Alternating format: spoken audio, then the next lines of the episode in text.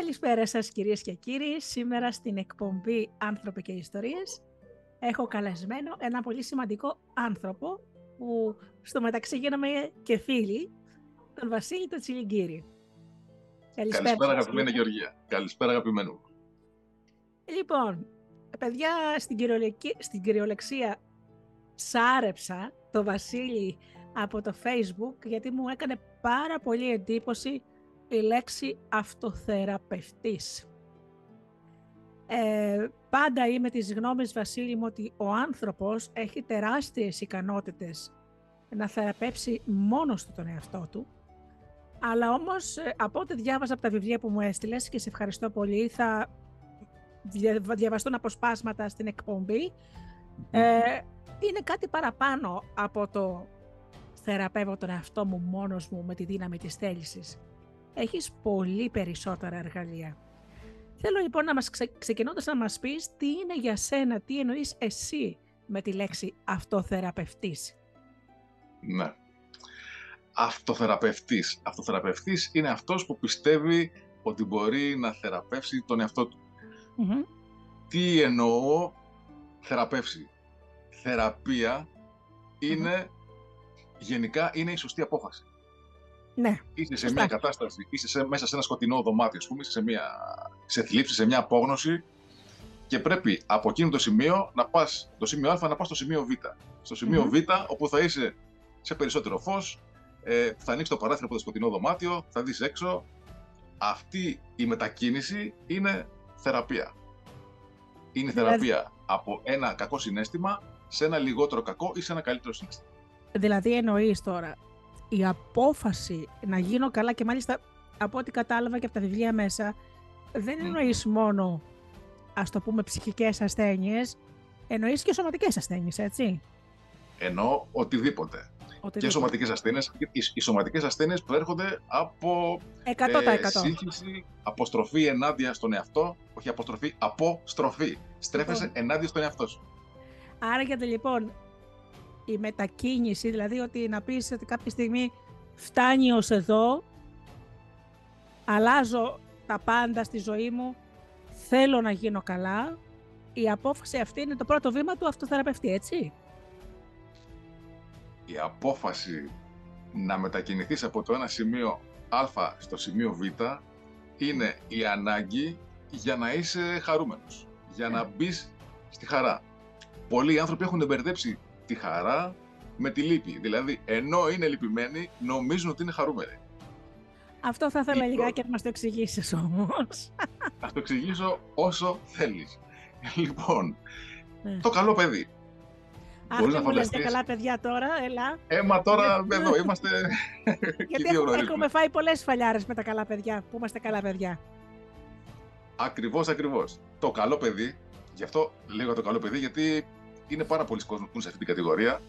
Το καλό παιδί νιώθει ότι κάνει το σωστό, ότι ε, βιώνει ένα, μια αποδοχή από τους άλλους και αυτή την αποδοχή την παίρνει και την κάνει δική του, οπότε σου λέει άρα νιώθω καλά από τη στιγμή που με αποδέχονται, αλλά βαθύτερα υπάρχει απόρριψη από τον εαυτό. Γιατί, γιατί βάζει τους άλλους πάνω από τον εαυτό. Άρα στην ουσία είναι θλιμμένος στο βάθος, αλλά επιφανειακά, επειδή παίρνει αποδοχή, νιώθει χαρούμενος. Μάλιστα. Το εξήγησα καλά, δεν ξέρω αν το Το εξήγησες και μου θυμίζει λιγάκι το σφάξ, σφάξε, σφάξε με Τούρκο να γιάσω. Ναι, ναι. Δηλαδή, Κάψε με και έλειψε χαλά... κάπως έτσι. Ναι. δηλαδή, γίνομαι το χαλάκι της πόρτας, έτσι, για να με πατάνε οι άλλοι, αλλά εγώ αισθάνομαι ότι ε, είμαι χρήσιμο στην κοινωνία και μάλιστα θα τολμήσω να πω, Βασίλη μου, και κάτι άλλο ότι λιγάκι όλο αυτό του βάζουμε και ένα ντύμα της θρησκείας. Κατ' εμέ, ε, ο Χριστός ποτέ δεν είπε ότι πρέπει να γίνει σε σκουπίδι, έτσι. Νομίζω ότι αυτό είναι μια εξήγηση που δώσανε κάποιοι άλλοι. Είπε αγαπάτε τους άλλους ως εαυτόν, που σημαίνει ότι πρέπει να σέβεσαι πρώτα και να αγαπάς τον εαυτό σου. Όχι να είσαι το βούτυρο για το ψωμί του κάθενος. Έτσι δεν είναι. Έτσι ακριβώς είναι δεν θα ήθελα να μπω καθόλου σε θρησκευτικές, θρησκευτολογικές έννοιες. Απλώς το ανέφερα ότι. Αλλά... Ναι. Όπως είπε, συμφωνώ απόλυτα, έχει παίξει πολύ μεγάλο ρόλο το πώς έχουμε μεταφράσει τη θρησκεία. Ναι, ναι. Ε, τώρα μου ήρθε, ξέρω εγώ, έτσι κάτι στο μυαλό, ε, να τιμάς τον πατέρα σου και τη μητέρα σου. Ναι, μεν συμφωνώ, αλλά ο πατέρας που κακοποιεί το παιδί, να τον τιμάει το παιδί. Ο πατέρας που κακοποιεί το παιδί, η μητέρα που το πετάει σκουπίδια το παιδί, το παιδί πρέπει να τιμά αυτή τη μητέρα. Πρέπει να μπουν όρια. Και να ξέρουμε ποιος αξίζει να τον τιμήσουμε και ποιο και ποιος δεν αξίζει. Ναι. Ξέρεις, ε, μου έχεις ανατρέψει και δικά μου πιστεύω με τα βιβλία σου, έτσι. Χαίρομαι, προς το καλύτερο ε, Γιατί, κοίταξε να δεις, τα τελευταία χρόνια της οριμότητας, γιατί ξέρεις ο άνθρωπος, εντάξει, αν δεν είναι στα χρόνια της οριμότητας, δεν αρχίσει να σκέφτεται αλλιώς, βάλει το ρίγανι που λένε. Λοιπόν. δεν θα σκεφτεί ποτέ. Λοιπόν, ε, αυτό λιγάκι το άρχισε να με ενοχλεί δηλαδή η υπερβολική ε, που δείχνω στους ανθρώπους και με αποτέλεσμα ε, πώς θα το πω να γίνομαι το φρέσκο κρέας για το λιοντάρι mm. κάπου κατάλαβα ότι αυτός ο ρόλος αρχίζει και με ενοχλεί πάρα πάρα πάρα πολύ και αναρωτιέμαι δηλαδή πόσο δηλαδή ωφελεί τον εαυτό μου το να γίνομαι εγώ η βορρά στα δόντια του κάθε τοξικού ανθρώπου μιας και είναι της, της μόδας αυτή η έκφραση του κάθε κακού ανθρώπου να, να πετύχω τι, να με φάει και να με δαγκώσει για ποιο λόγο. Ότι τι, θα δικαιωθώ εγώ τώρα, θα γίνω καλύτερος άνθρωπος; Δεν μπορώ να το καταλάβω αυτό το πράγμα. Γι' αυτό σου λέω μου ανέτρεψες λιγάκι τα, τα πιστεύω. Καλή μου Γεωργία, αγάπη και φως. Ναι. Παντού αγάπη και παντού φως. Όχι, παιδιά βάλτε ένα φρένο. Όχι άλλη αγάπη και φως. Ναι. Γυρίζω πάλι σε αυτό που λέγαμε πριν, στο πώς γίνεται να είσαι στη θλίψη, αλλά να νιώθεις. Μάλλον, ναι, να είσαι στη θλίψη, αλλά να νιώθεις πως είσαι στη χαρά. Μάλιστα. Το καλό παιδί τι κάνει, το καλό παιδί γίνεται κρέας, δίνει τον εαυτό του στον κάθε τοξικό. Όταν η, η φιλοσοφία της, της αγάπης και του φως και του φωτός ε, είναι αγάπησε τον τοξικό και κάποιοι το πάνε και ένα βήμα παρακάτω και λένε να είσαι ευγνώμων για τον τοξικό Αχ. Τι κάνεις, ευγνωμονείς το θήτη σου, είσαι το καημένο το θύραμα και θέλεις να πιστεύεις και προσπαθείς να νιώσεις χαρούμενος και πνευματικός και ανώτερος. Ενώ δεν σου έχει μείνει ε, σώμα να χαρείς, το έχει φάει όλο τοξικός, εσύ θες να πιστεύεις ότι ε, είσαι ο καλύτερος άνθρωπος του κόσμου. Ναι. Υπάρχει ένα θέμα. Ας βάλουμε όριο να, αυτό το βάλουμε όριο, γιατί κοίταξε να δεις τώρα. Αν εγώ π.χ. ας πούμε είμαι παντρεμένη με κάποιον που με δέρνει κάθε μέρα. Αγάπη και φως. δεν μπορώ να καταλάβω δηλαδή γιατί πρέπει να το συγχωρώ εγώ αυτό το πράγμα τον άνθρωπο και γιατί τι. Να μην διαλύσω το σπίτι μου. Δεν καταλαβαίνω. Αγάπη και φως. Ναι. Η αγάπη και φως θα σου πούνε αυτό; Αγάπη ναι. και φως. Συγχώρεσέ τον, να τον ευγνωμονείς γιατί σε ναι, κάνει ναι, πιο ναι, δυνατή. Σε τι με έχει κάνει δυνατή όταν με έχεις στείλει στο νοσοκομείο ή ακόμα χειρότερα όταν με έχεις φάξει, είδες τα τελευταία γεγονότα τα, του τελευταίου ναι. έτους, έτσι; Πόσες γυναικοκτονίες; Δηλαδή, τι, τι αγάπη είναι αυτή, Βασίλη; Τι αγάπη είναι αυτή; Μόνο, μόνο σωματικά, σε σφάζει και ψυχολογικά και συναισθηματικά. Αυτό είναι το χειρότερο. Τέλος, όριο, γεια σας, η τοξική μακριά. Υπάρχουν δύο κατηγορίες. Εκείνοι που είναι αγάπη και φως και σου λένε να ευγνωμονείς το τοξικό, να το συγχωρείς και να του δίνεις περισσότερο αγάπη για να αλλάξει προς το καλύτερο κτλ. Και, και είναι οι άλλοι που σου λένε stop, τέλος η τοξική. Εγώ ανήκω στους δεύτερους. Stop, τέλο η τοξική. Μακριά και αγαπημένη. Να.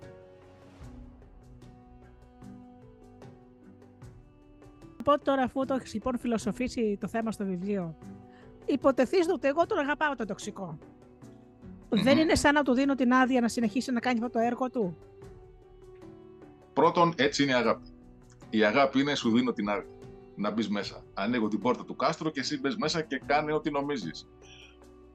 Για να συνεχίσεις να τον αφήνεις να είναι μέσα στο κάστρο σου, πάει να πει ότι κάτι σου προσφέρει. Κάτι σου προσφέρει και δεν μπορείς να τον απομακρύνεις. Άρα τι κάνεις, ψάχνεις να βρεις τι είναι αυτό που σου προσφέρει, την πληγή που σου καλύπτει δηλαδή, mm-hmm. επουλώνεις την πληγή και μετά τον επετάς έξω κλωτσιδών έφυγες. Πρέπει να γίνει μια διαδικασία να κάνεις βουτιά μες στον εαυτό σου να ψάξεις να βρεις τι χάνεις, τι κερδίζεις, τον λόγο που τον θέλεις στη ζωή σου, τι σου καλύπτει, να Ναι. διαχειριστείς την πληγή για να μπορείς να τον διώξεις. Αλλιώς δεν μπορείς. Ξέρεις, ε, είσαι φαν και εσύ της ε, ρίσης του Φρόιντ για το κρυφό όφελος. Ε, σε μερικές φορές, δηλαδή, είναι σε πολλές συνειδητό, γιατί ξέρεις, αν το πεις αυτό σε κάποιο άνθρωπο, σου λέει όχι, όχι, όχι, τι λες, τι, τι, λες, τι πράγματα είναι αυτά, δεν γίνεται. Θέλω εγώ να είμαι άρρωστος. Και τους λέω ναι, γιατί υπάρχει το Όμως. κρυφό όφελος. Δεν ξέρω για ποιο λόγο αφήνεις να σε κακομεταχειρίζεται η γυναίκα σου, ο άντρας σου, το φετικό σου, ο πατέρας σου, η μάνα σου ή τον αφήνεις τον άλλον και σε με εκμεταλλεύεται γιατί σου δίνει 10 δραχμές ας πούμε μισθό. Δεν καταλαβαίνω σε τι σε ωφελεί αυτό το πράγμα εσένα.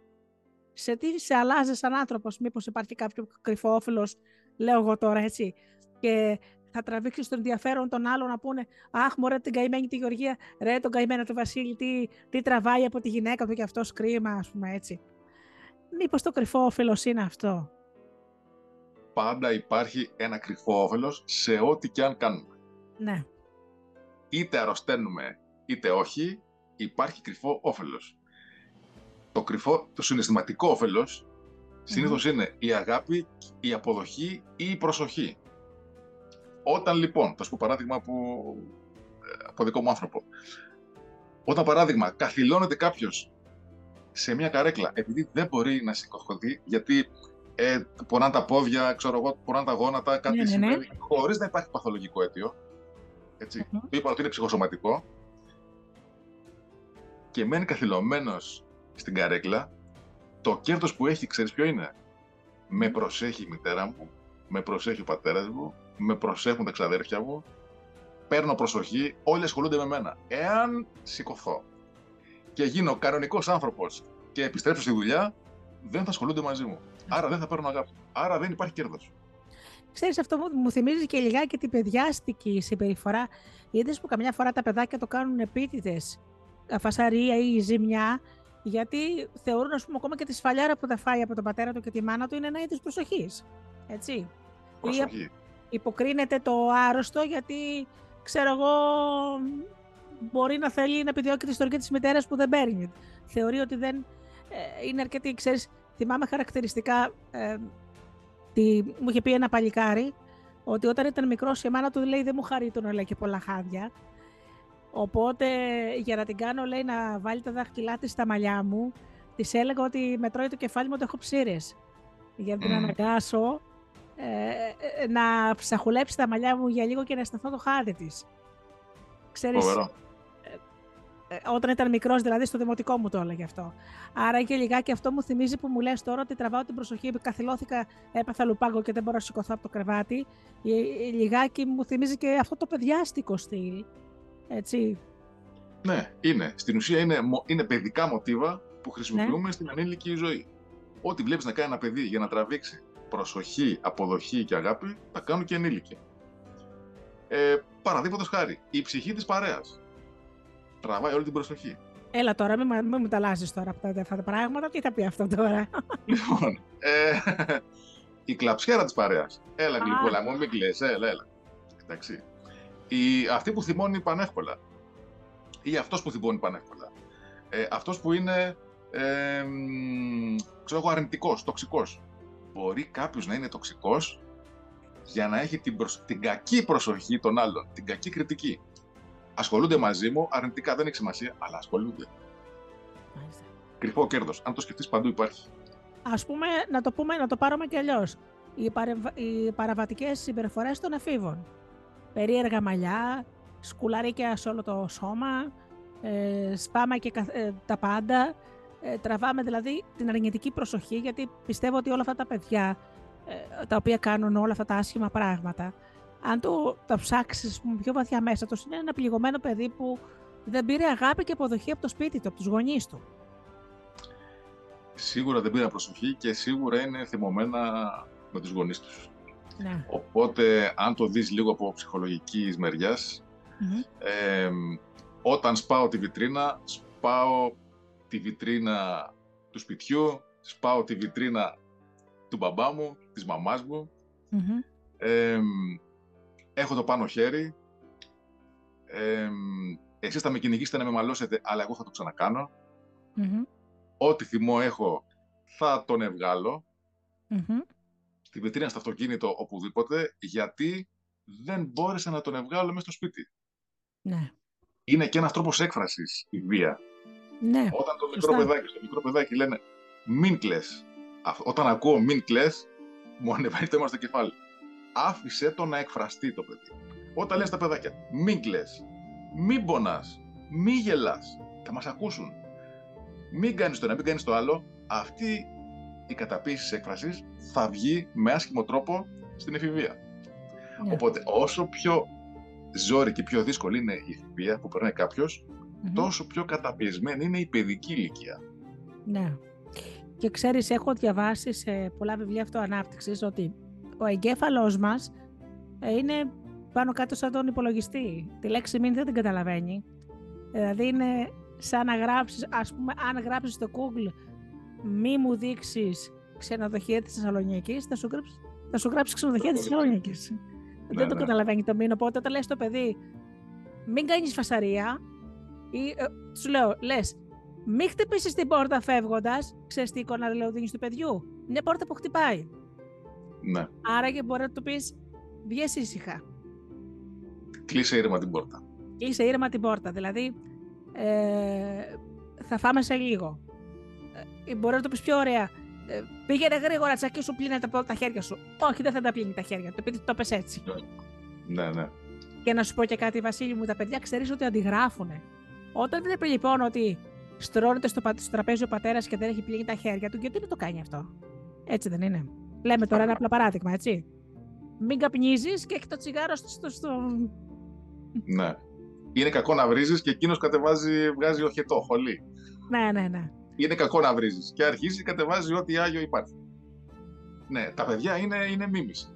Είναι... Άρα και Βασίλη μου μας κουμαντάρει μέσα μας υπάρχει ένα πληγωμένο παιδί σε κάθε ενήλικα, έτσι, που μας κρατάει ασθενείς που είναι α, σθένος, το ξέρεις έτσι, μας κρατάει αδύναμους ε, γιατί θέλει προσοχή σύμφωνα με τον αυτοθεραπευτή, έτσι δεν είναι; Για να βρούμε τη δύναμή μας θα πρέπει να βρούμε το κρυφό κέρδος.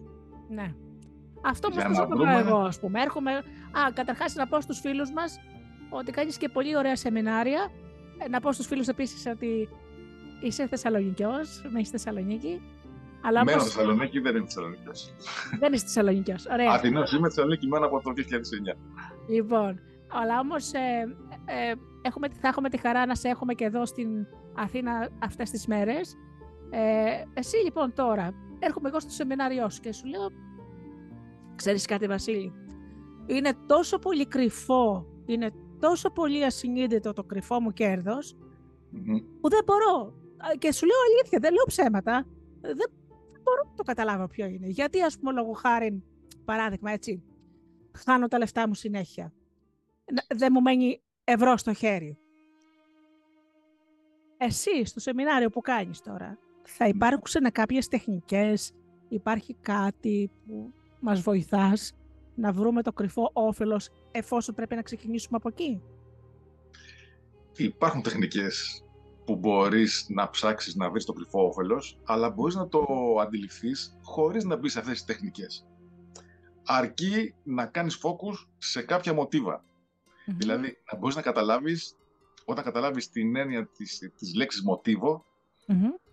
Μοτίβο ή μοτίβο και συνδυάσεις το μοτίβο το σημερινό με το μοτίβο της εφηβείας ή της παιδικής τότε έχεις πάει πολύ κοντά στο κρυφό Δηλαδή, εάν κατανοήσεις ότι αυτό που κάνεις τώρα το έκανες και παιδί, ναι. εάν κλείσεις τα μάτια και ρωτήσεις το μικρό παιδί για ποιο λόγο το έκανε, θα σου πει το κρυφό κέρδος. Ναι. Δεν είναι τόσο δύσκολο. Ναι. Πιστεύω όμως, ξέρεις κάτι, ότι μπορεί κάποιος σαφώς να κάνει εργασία και μόνος του, γιατί στα βιβλία σου το έχεις αυτό, Αλλά σε ένα σεμινάριο, ένα σεμινάριο έχει μια άλλη ενέργεια, δηλαδή ε, είμαστε και άλλοι άνθρωποι που ήρθαμε γιατί έχουμε το ίδιο θέμα.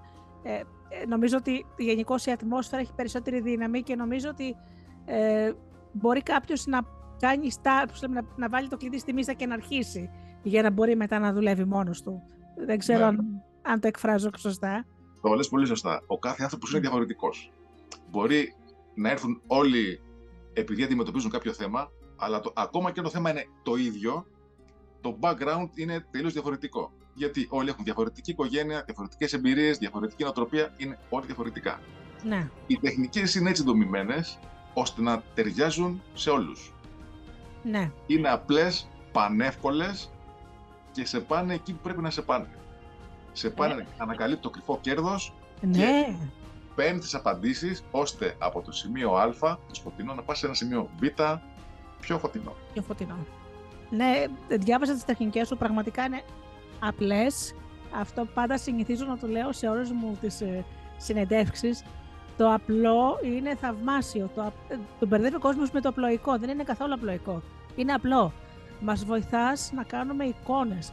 Και ξέρεις κάτι, δεν επεμβαίνεις. Δηλαδή, λες ας πούμε σε κάποιο σημείο, ε, θα κλείσεις τα μάτια και θα φανταστείς αυτό, αλλά εσύ η εικόνα που θα δημιουργηθεί από μόνη της στον εγκεφαλό σου ισχύει. Όχι αυτό που θα σου πω εγώ. Μόνο αυτό ισχύει. Ισχύει μόνο αυτό που ο δικός σου εγκέφαλος έχει για πραγματικότητα, για αλήθεια. Στο σεμινάριο που έκανα χτες, ναι. στη θεσσαλονικη πήγε πάρα πολύ καλά, μεγάλη επιτυχία. Α, ωραία. Ε, χαρήκαμε όλοι. Σε κάποιο σημείο λέω, κλείστε τα μάτια και ναι. οραματιστείτε, δείτε πως απέναντί σας έχετε τον θυμό. Και ο θυμός είναι είτε ένας άνθρωπος, είτε ένα Πείτε μου ποια εικόνα σας ήρθε. Απέναντί σου έχεις το θυμό. Όλοι είδαν το θυμό με το δικό τους μοναδικό τρόπο. Ναι. Και το μαγικό ποιο είναι; Ότι η εικόνα που είδαν ανταποκρινόταν, ανταποκρίνονταν η εικόνα ακριβώς στο πώς είναι ο θυμός μέσα στον κάθε άνθρωπο. Δηλαδή, για κάποιον ήταν ένα ηφαίστειο όπου δεν είχε λάβα. Ήταν μια κυρία, ήταν μια κυρία που θύμωνε, αλλά θύμωνε τόσο ήρεμα που ούτε δεν το καταλάβαινε κανείς. Μόνο η ίδια ήξερε ότι είναι θυμωμένη. Κάποια άλλη κυρία έβλεπε είτε το θυμό της σαν ένα ψηλό γεροδεμένο, ξέρω εγώ, με άσχημο ύφος, ε, έτσι, βίο άντρα. Ο θυμός της είναι τέτοιος. Είπε ότι αν εγώ θυμώσω, παιδιά τρέξτε όλοι να κρυφτείτε. Πού καταλήγουμε ότι ο κάθε ένας αυτοθεραπεύεται βλέποντας τις δικές του εικόνες, αφήνοντας το δικό του υποσυνείδητο και τη δική του φαντασία να τον καθοδηγήσει. Αυτή είναι η έννοια του αυτοθεραπευτή. Ωραία. Άρα και δεν υπάρχει σωστό και λάθος. Ακριβώς.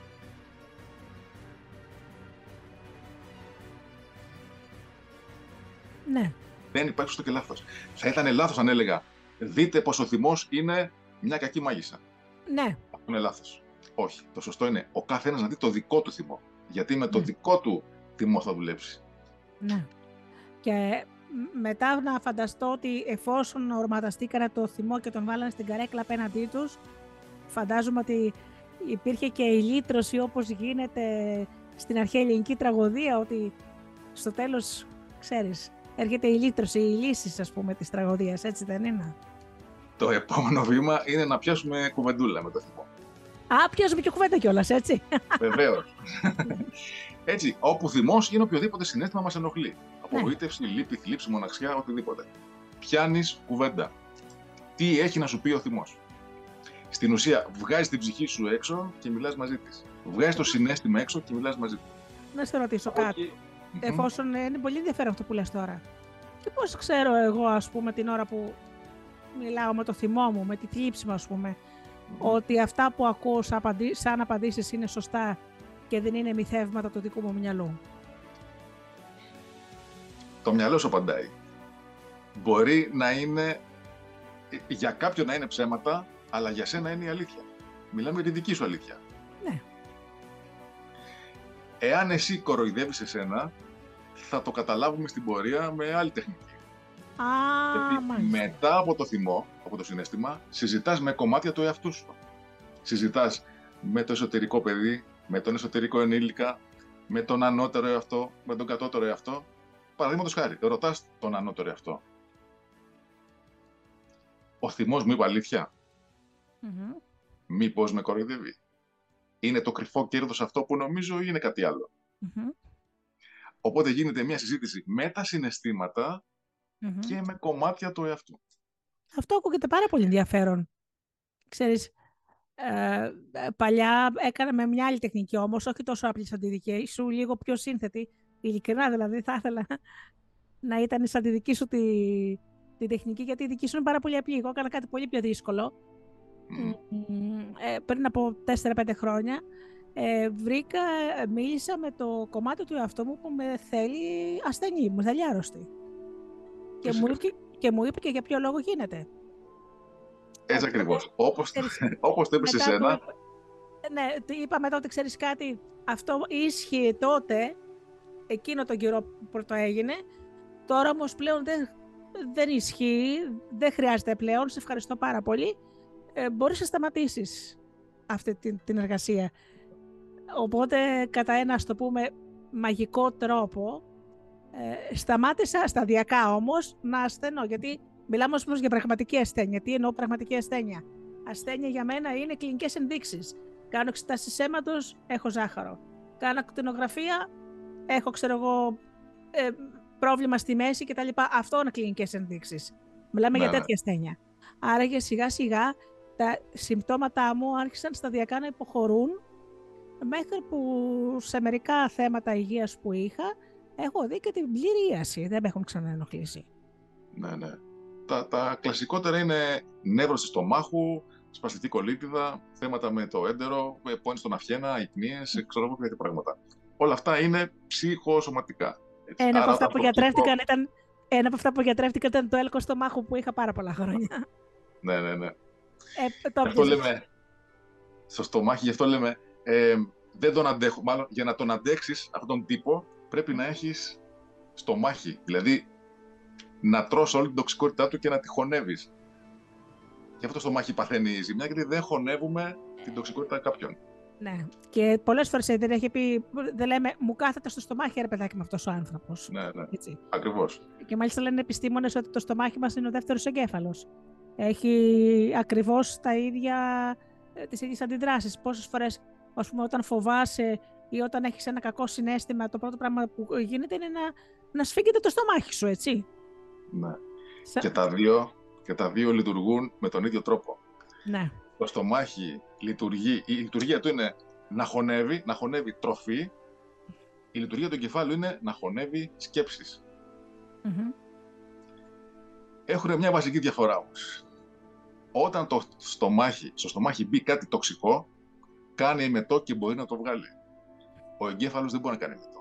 Έχεις δίκιο Ο εγκέφαλος πρέπει να μπει σε τεχνικές, να διαλογιστεί, να κάνει κάποιες ε, ναι, ναι, κάποιες τεχνικές για να μπορέσει να κάνει αυτόν σε εισαγωγικά. Αυτό έχει απόλυτο δίκιο, Βασίλη, γιατί τις... πόσες φορές δεν έχεις ακούσει ε, αυτός ο άνθρωπος παίζει με το μυαλό μου, πόσες φορές δεν το έχεις ακούσει σε, σε κάποιο σεμινάριο.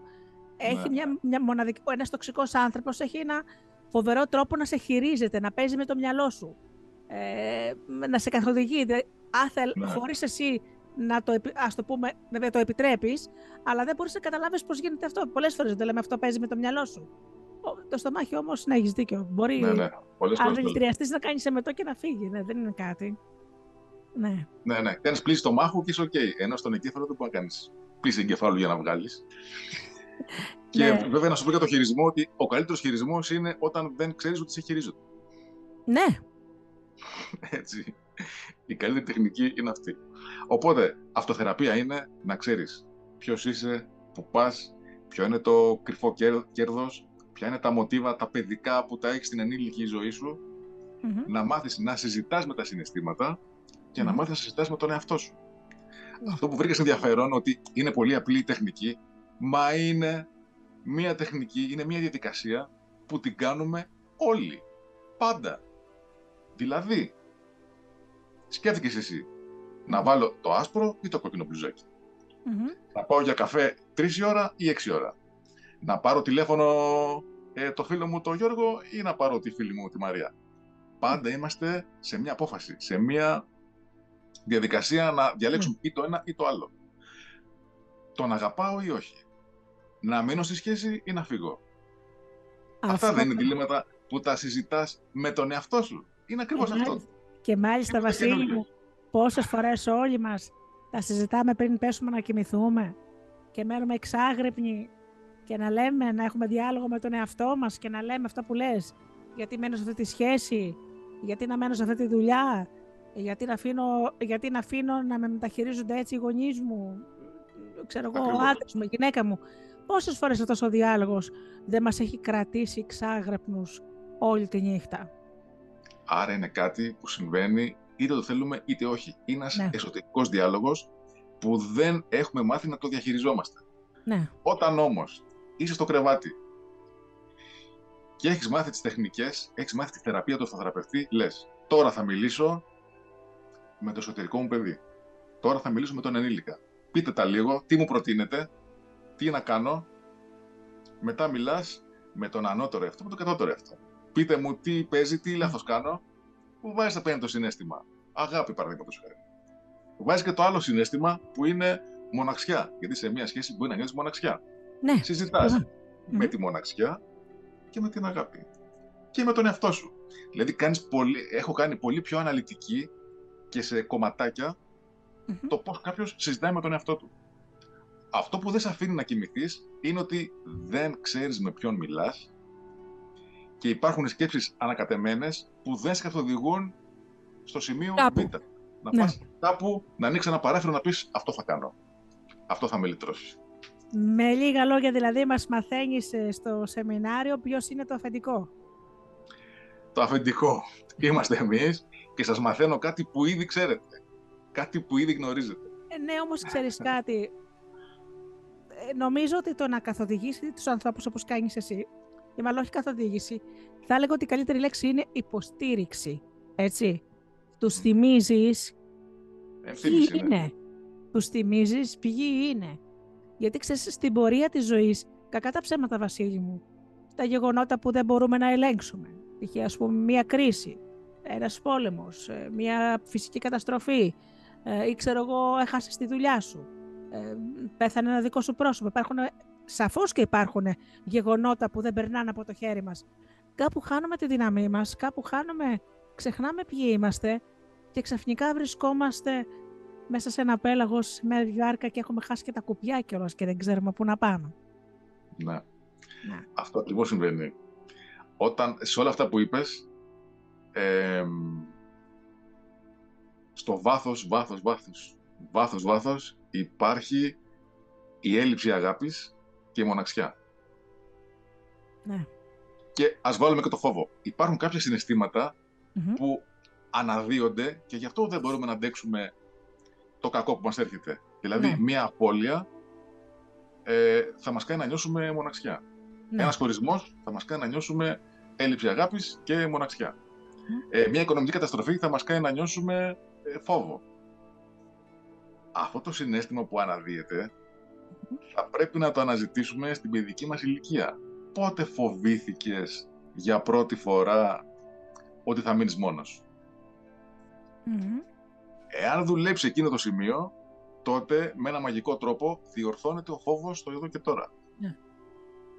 Και θα, θα ρωτήσω, δεν κάνω λάθος, ο φόβος, όπως και ο θυμός, είναι ένα από τα 7 αρχικά συναισθήματα, έτσι δεν είναι; Τα συναισθήματα μπορεί να είναι και ταυτόχρονα και μπερδεμένα και μπλεγμένα και να είναι και ναι. τρία-τέσσερα μαζί. Ε, για κάποιον που δεν μπορεί να ξεχωρίσει, γιατί υπάρχει πρωτογενή συνέστημα και δευτερογενή, δεν έχει καμιά σημασία να τα ξέρεις αυτά. Αυτό που νιώθεις, όποιο και είναι αυτό, αυτό το μπερδεμένο, πότε το ένιωσες πρώτη φορά; Εάν καταφέρει κάποιος και πάει στην ανάμνηση που το ένιωσε για πρώτη φορά, παραδείγματος χάρη, όταν η μαμά με άφησε στη θεία μου τη μαρια και μου είπε ότι θα επιστρέψει σε δύο λεπτά, αλλά επέστρεψε μετά από τρεις μέρες. Γιατί; Γιατί ήθελε να πάει τρίμερο. Αυτή η απόρριψη, η έλλειψη αγάπης, η έλλειψη εμπιστοσύνης, αυτή βγαίνει στο εδώ και τώρα και την κουβαρά όλα αυτά τα χρόνια. Εάν διαχειριστείς εκείνη την εμπειρία, διαχειρίζεσαι την απόρριψη. Ε, ναι, ξέρεις, αυτό που είπε τώρα είναι ένα απλό γεγονός το παιδάκι. Δεν καταλαβαίνει λόγω χάρη, παραδείγματο χάρη, ότι η μαμά πρέπει να πάει στη δουλειά έτσι, και το αφήνεις στη γιαγιά να το κρατήσει ξέρω εγώ, σε μια κυρία που θα το κρατήσει το παιδί και μόλις βλέπει την πόρτα να κλείνει και να φεύγει η μαμά του, ε, το παίρνει ως εγκατάλειψη. Για αυτό το μοτίβο μετά ε, το είναι, ξέρεις, το επαναλαμβάνει και στην ελληνική ζωή, δηλαδή κάνει σχέσεις οι οποίες ε, καταλήγουν στην εγκατάλειψη τους, θα τους εγκαταλείψει ο σύντροφός τους. Έτσι, είτε τους ναι. εγκαταλείψει είτε όχι, πάντα θα φοβάται την εγκατάλειψη. Ναι, πολύ ωραία για τον ενήλικα, για τη μητέρα, είναι κάτι φυσιολογικό. Μα καλά, δεν ναι. καταλαβαίνει. Θέλω κι εγώ να ζήσω, ή έχω δουλειά, ή ε, έχω μια υποχρέωση. Πρέπει να μείνεις μόνος σου. Το παιδί δεν καταλαβαίνει. Δεν σκέφτεται με, με λογικά. Σκέφτεται σαν παιδί, μόνο το συνέστημα. Φυσικά, άμα είναι τριών ετών Βασίλη μου, τι θα σκεφτεί, έτσι δεν είναι; Θα σκεφτεί ότι η μαμά μ' άφησε. Ναι. Όπως σκεφτόμασταν τριών ετών, σκεφτόμαστε και 33, 43, 53, 103 είναι το ίδιο. Είναι το ίδιο μοτίβο. Άλλωστε αυτό να το λένε και όλοι οι ψυχολόγοι ότι ε, μέχρι τα 7 μας χρόνια ε, ξέρεις, ναι. σταματάει, ας το πούμε, η ανάπτυξη. Δηλαδή, αν το καλοσκεφτείτε, λέει, μέσα σας διοικεί ένα παιδάκι 7 χρονών.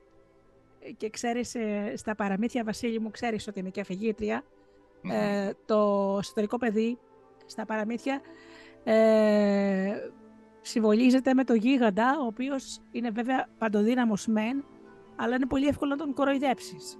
Σε αυτό λοιπόν το παραμυθιακό τύπο, ε, μιλάμε τώρα για τους, ε, όταν έχει γίνει αποσυμβολισμό των παραμυθιών, έχουν βγει πολλές μελέτες, πολλά βιβλία. Ο αφελής γίγαντας που ναι, μεν έχει πάρα πολύ μεγάλη δύναμη, αλλά μπορεί να τον κοροϊδέψει ο έξυπνος, είναι ο πρωταρχικός μας εαυτό, είναι το, το παιδί που έχουμε μέσα μας. Ναι, ναι. Είναι αλήθεια. Ναι. Σωστά. Άρα και λοιπόν, στα σεμινάρια που ε, θα έρθεις και στην Αθήνα φαντάζομαι, έτσι δεν είναι; Θα έρθω 17 Μαΐου στο Θέατρο Αυλαία στον Πειραιά. Α, τέλεια, σε θέατρο. 6 και μισή με 9.30. Τρεις ώρες αυτογνωσίας και βουτιάς στον εαυτό. Να βρούμε την αλήθεια και το μικρό παιδί. Θα είμαστε όλοι εκεί, Βασίλη μου, και εντάξει, δεν ξέρω αν μου επιτρέψεις, θα έρθω να πω, να πω και ένα παραμύθι. Ε, το εννοείται. Εννοείται. Ένα παραμύθι σίγουρα. Ωραία. Λοιπόν, τα συναισθήματα λοιπόν και επαναρχόμαστε σε λίγο να μας πεις για τα βιβλία. Εντάξει; Εντάξει.